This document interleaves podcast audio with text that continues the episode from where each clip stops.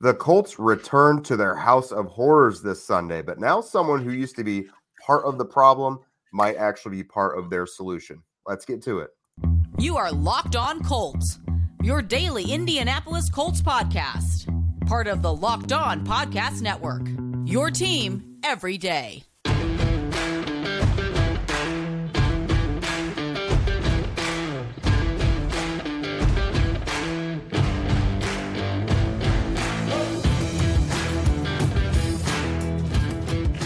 All right, everybody. Thanks for tuning in and making us your first listen of the day. This is your daily podcast covering your Indianapolis Colts and Jacksonville Jaguars, Mm-hmm. part of the Locked On Podcast Network, your team every day.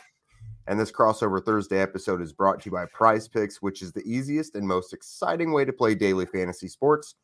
Go to prizepicks.com slash locked on NFL and use code in all lowercase Locked On NFL for a first deposit match up to $100. Welcome to the show, everybody. Jake Arthur here from horseshoehuddle.com. Also got my guy Tony Wiggins. And I know you guys, uh, the Colts fans, you always love when Tony is on here and we're chatting with him. I don't know about the Locked On Jags listeners if they like hearing from Zach and me, but everyone everyone on the Colts side seems to appreciate you, Wig. I don't think I don't think they like nobody. I don't think Locked On Jaguar fans like nobody. So it's good. Right, that's how the, that's how Titans fans are too. But Mhm. I digress. Uh, so today we're going to catch you guys up. We're going to take you all the way through Sunday's Colts Jaguars matchup, which you could catch every snap of the action with Sirius XM on the SXM app. Search either Colts or Jaguars. So we're just going to kind of fly through the biggest storylines for each team going into this thing. Remember, they already faced in Week One, so there's familiarity there. Uh, the most important matchups that are going to make or make or break things, and then ultimately what is going to lead to a win for either side, and we'll give you our predictions as well. So, Wig, I will uh, open the floor to you, but I'll preface it by saying, "Ever is it Everbank Stadium now? Is that right?" It, it it you know what? It went from TIAA Bank back Mhm. to uh Everbank Field and and they're gonna build a new one. So it's gonna be something else pretty soon, maybe. But yeah, Duval, Duval. That's all Jacksonville, it is. Duval. Uh, not been chill for the Colts whatsoever. Uh, they haven't won there since 2014. Since then, you know, tw 2015 was a 51 16 Jags win, 2017 30 to 10, 2018, which was one of the best Colts offenses in a while, 6 to 0. Uh, it's not been great. And then the Colts hit absolutely rock bottom over the last couple years 26 to 11 loss at the end of 2021 and then they started 2022 with a 24 to 0 loss. So, what's the biggest storyline for you guys because there's got to be a pretty big comfort level. Uh, the biggest storyline is just to maintain consistency. They have to win games that they're supposed to win, and um, they beat the Bills, but they lost to Houston.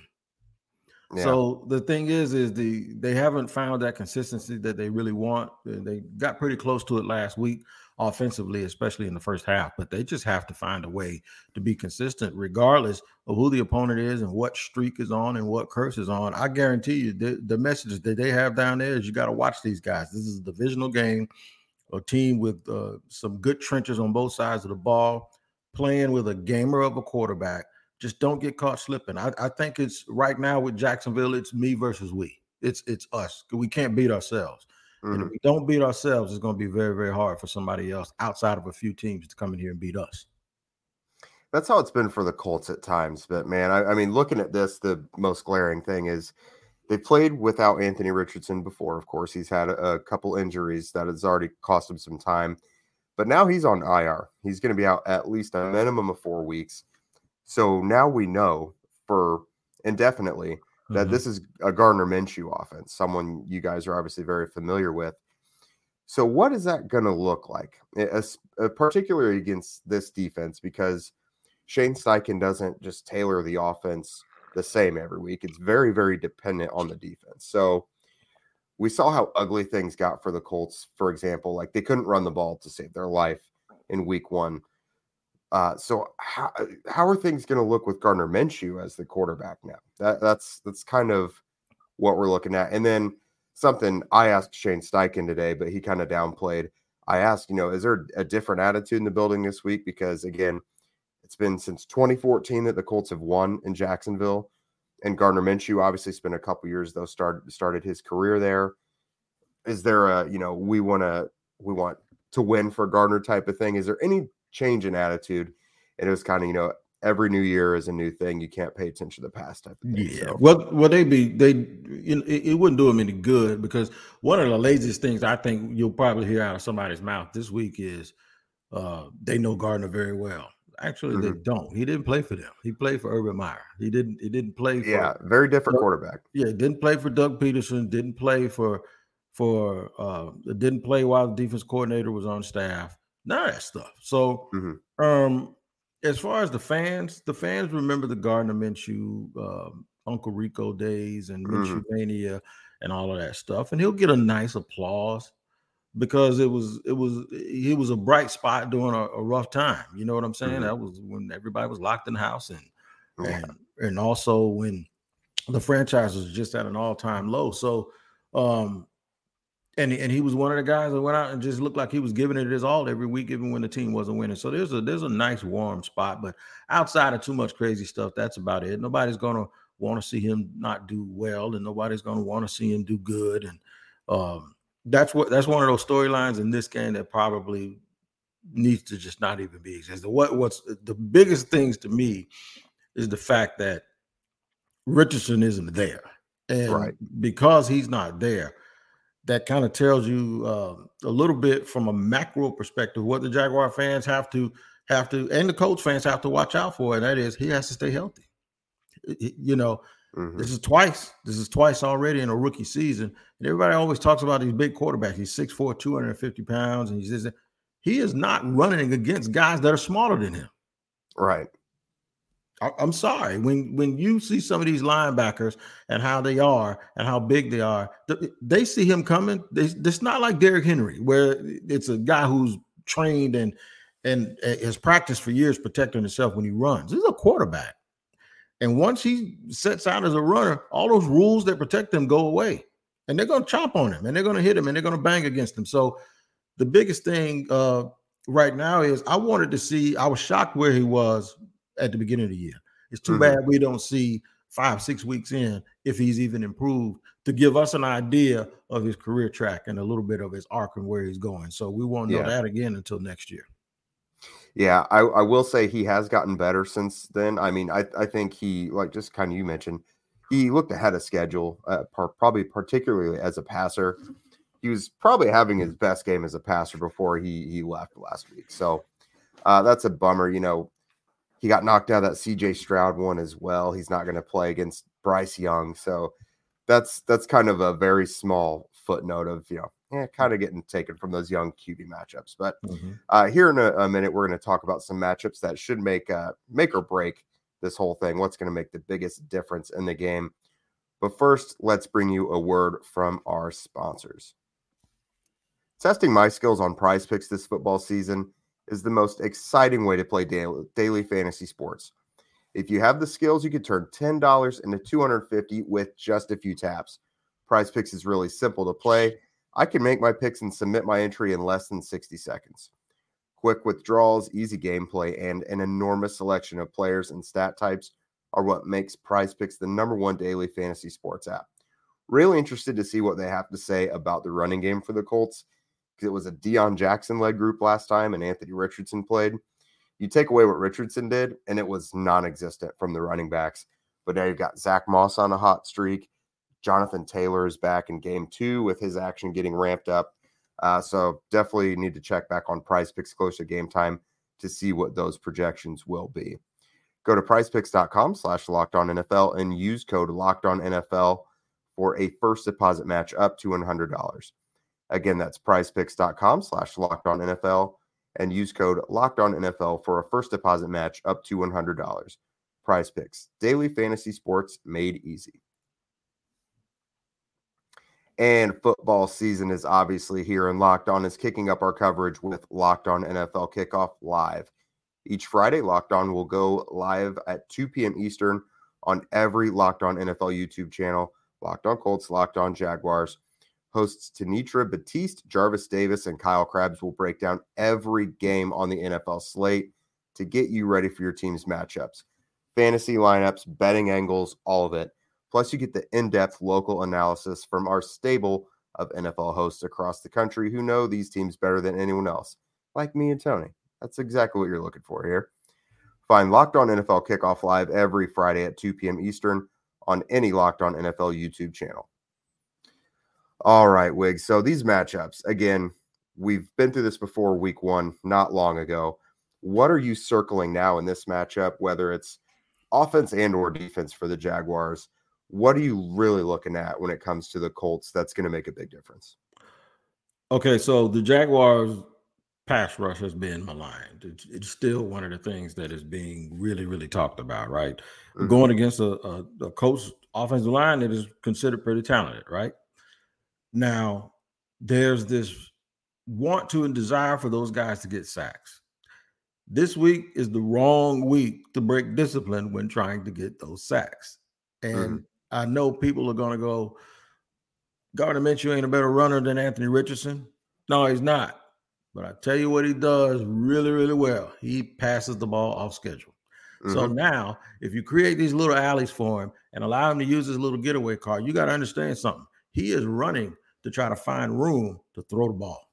And and he will do it off schedule. Whenever you play Gardner Minshew, and this is the experience that I have covering him, you always want him to uh, stay on schedule if you're playing against him. Don't don't give him alleys.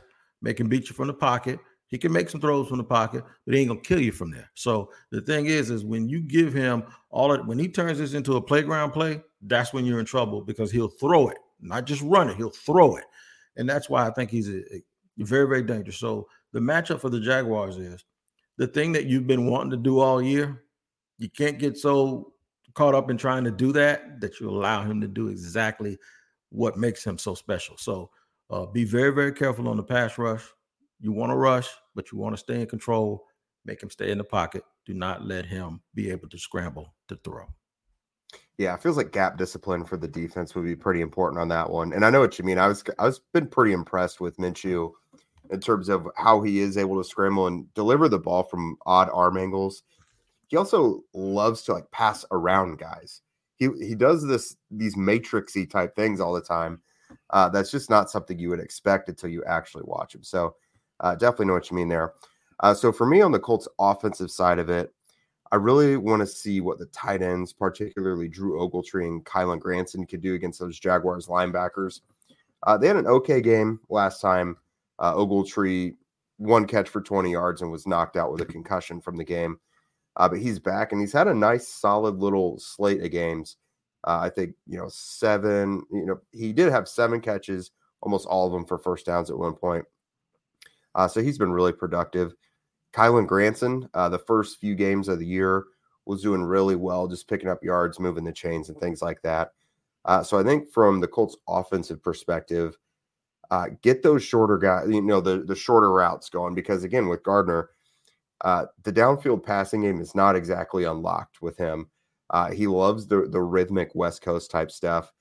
Get the ball, you know, where the where the defense is offering it, and a lot of times that is going to be the tight ends. Uh, so, and if I'm looking on the defensive side of the ball, DeForest Buckner and Grover Stewart had standout performances back in Week One. They've had some quiet moments in the last couple weeks. Uh, but just looking at it, it looks like the Jaguars' interior offensive line has still had some struggles in some areas. I'm looking for, I don't want to say a bounce back because they haven't had poor play, but let's have another all pro type of performance from that that package for the Colts. Uh, you know, disrupting Trevor Lawrence up the middle. You have to do something to him because he makes some unreal throws that I'll get to later. Uh, but guy, you got to do something to disrupt Lawrence because he is just a magician. Doesn't seem like these games between the Colts and the Jaguars fall into the coaching cliche of coming down to turnovers. It just seems like yeah. the team that is able to protect the football is a, they're also the ones that are able to to get out of that arena with a win. And the team that turns the ball over, and and that's not earth shattering, right? That's like mm-hmm. something that we've all heard since we were playing in little league. But if there was a if there was a a perfect game or a perfect series for that, this is it. The Jags and the Colts, because it's always come down to who's able to protect the football, who's able to make um, obviously kicks and field goals and, and, do all of those little things. So for me also with the with the Jaguars this week, the thing that they really, really have to watch out for is starting off slow and allowing the coach to get into a rhythm, either with the running game or that short passing game, and using those big receivers on slants and creating second and short or second and mid, and then using the running game or vice versa and continuing to get first downs. Because at some point, even in the game that they played early in this year, the coach got on a little bit of a run because they were able to continue drives and keep drives going. So uh, that's going to be the thing too. Don't get lulled into this. Okay, we got all day to get it done, and then all of a sudden the coach got all of this confidence, and now you're scrambling. The Jaguars need to try to get off to a really, really good start and put the uh, the onus on the coach to try to change the the flow of the game as opposed to the, Jacksonville Jaguars trying to pick it up late. Yeah, yeah, that's that'll be interesting. I, I something else I wanted to mention here as well. So a big theme in week one was Calvin Ridley, his welcome to the Jaguars game, essentially. Um, he's not going to be stopped. Uh, the Colts secondary or the cornerbacks at least are are already different uh, than what they were before. Dallas Flowers out for the year with an Achilles, and Darrell Baker Jr., who was the other starting outside corner, he basically got replaced due to performance. Uh, that game wasn't the only poor performance that he had. He kind of slipped up against Houston as well. So now they got two rookies starting, uh, Juju Brents and Jaylon Jones. Now, those are both two lengthy physical guys who love to harass the ball when it's in the air. I am very interested to see how they respond to this matchup. DeAndre Hopkins did very, very well last week, had a season high with 140 yards. Uh, so I don't think Calvin Ridley is going to be stopped by any means, maybe not even contained. Uh, but I do want to see if these guys are able to give it more fight than their predecessors were able to back in week one. And I know a big chunk of that was Trevor Lawrence, uh, just the throws he were he was able to make. Him and Ridley already seem to have a pretty good connection. Ridley just converts what Lawrence was able to provide. Uh, but both those players were playing lights out. So I want to see how the Colts young secondary responds. Yeah, I think that's a good one. And and one of the things that uh, has kind of haunted Jacksonville, at least until last week, was Trevor getting off to a little bit of a slow start in every game because he was excited. Mm-hmm. Uh, but you're right. The game against the Colts earlier this year and this game last week they played against Buffalo, they got Calvin Ridley going early. It's going to come. You're going to see the Jaguars play the hits. You're going to see them go ETN, Ridley, Ingram, yeah, um, and Kirk. Mix in a little Zay Jones if he's healthy, but you may see somebody touch the ball other than those guys in the first quarter, but I guarantee you 98% of those snaps are going to come from those guys before they go to the second running back and the third running back. They're going to play the hits until they get control of the game. Yeah, I feel like when it comes to Jags Colts, everyone for the Jaguars who should perform really well always does. Yeah. Like they they don't have sleepy performances from the guys who are actually supposed to make a difference. So uh, coming up here in a minute, what is going to lead to a win for either of these teams and ultimately who is going to win. But first, another word from our sponsors over at Jase Medical.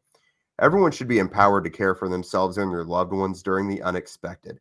That's why Jase Medical offers the Jase case. The Jase case provides five life saving antibiotics for emergency use and gives you peace of mind so that you're not just hoping that you have access to medication in an emergency. Jase Medical makes sure that you have the medication in hand. Jase Medical is simple. They handle everything from the online evaluation to licensed pharmacy medication delivery and ongoing consultation and care. Don't get caught on underprepared. Get $20 off on these life-saving antibiotics today from Jase Medical by using our code locked on at checkout on jasemedical.com. That's J A S E medical.com. All right, Wig. Time to put you on the spot, man. I, I, think I think from a Jaguars perspective, they have every reason to be uh, optimistic. They've beaten the Colts. They own the Colts in Jacksonville. I believe you're riding a two-game winning streak. So, what do you think on this one?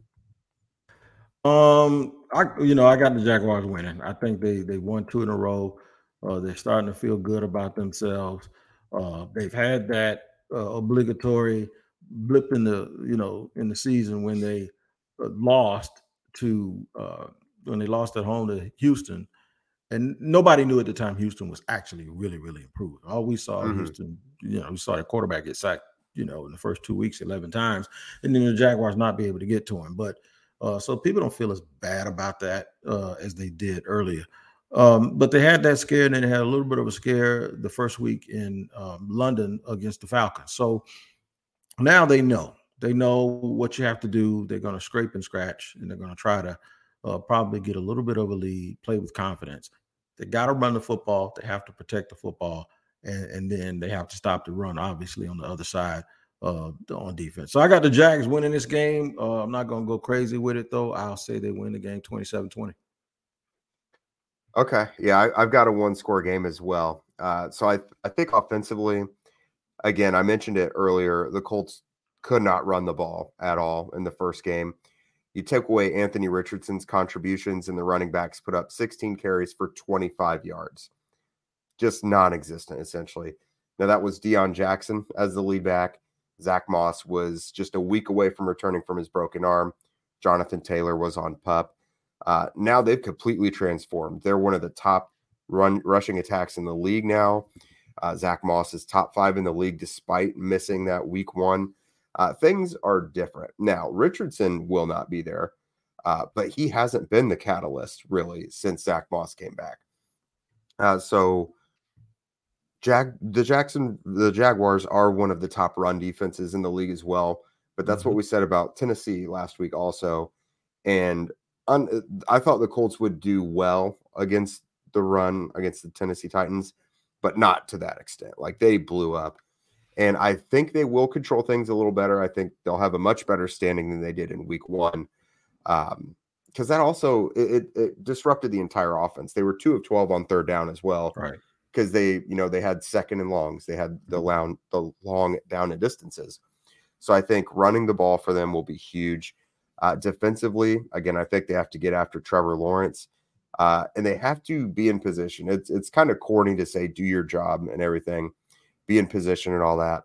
But Trevor Lawrence is going to just make some alien, goofy things happen because that's what he hmm. does, especially right. against the Colts. Like he's going to do things where defenders just have no ability to eliminate the, the threat, basically. Uh, so just be in your spot and try and limit those because he's going to do things you can't combat. So just try and not let them run away with it.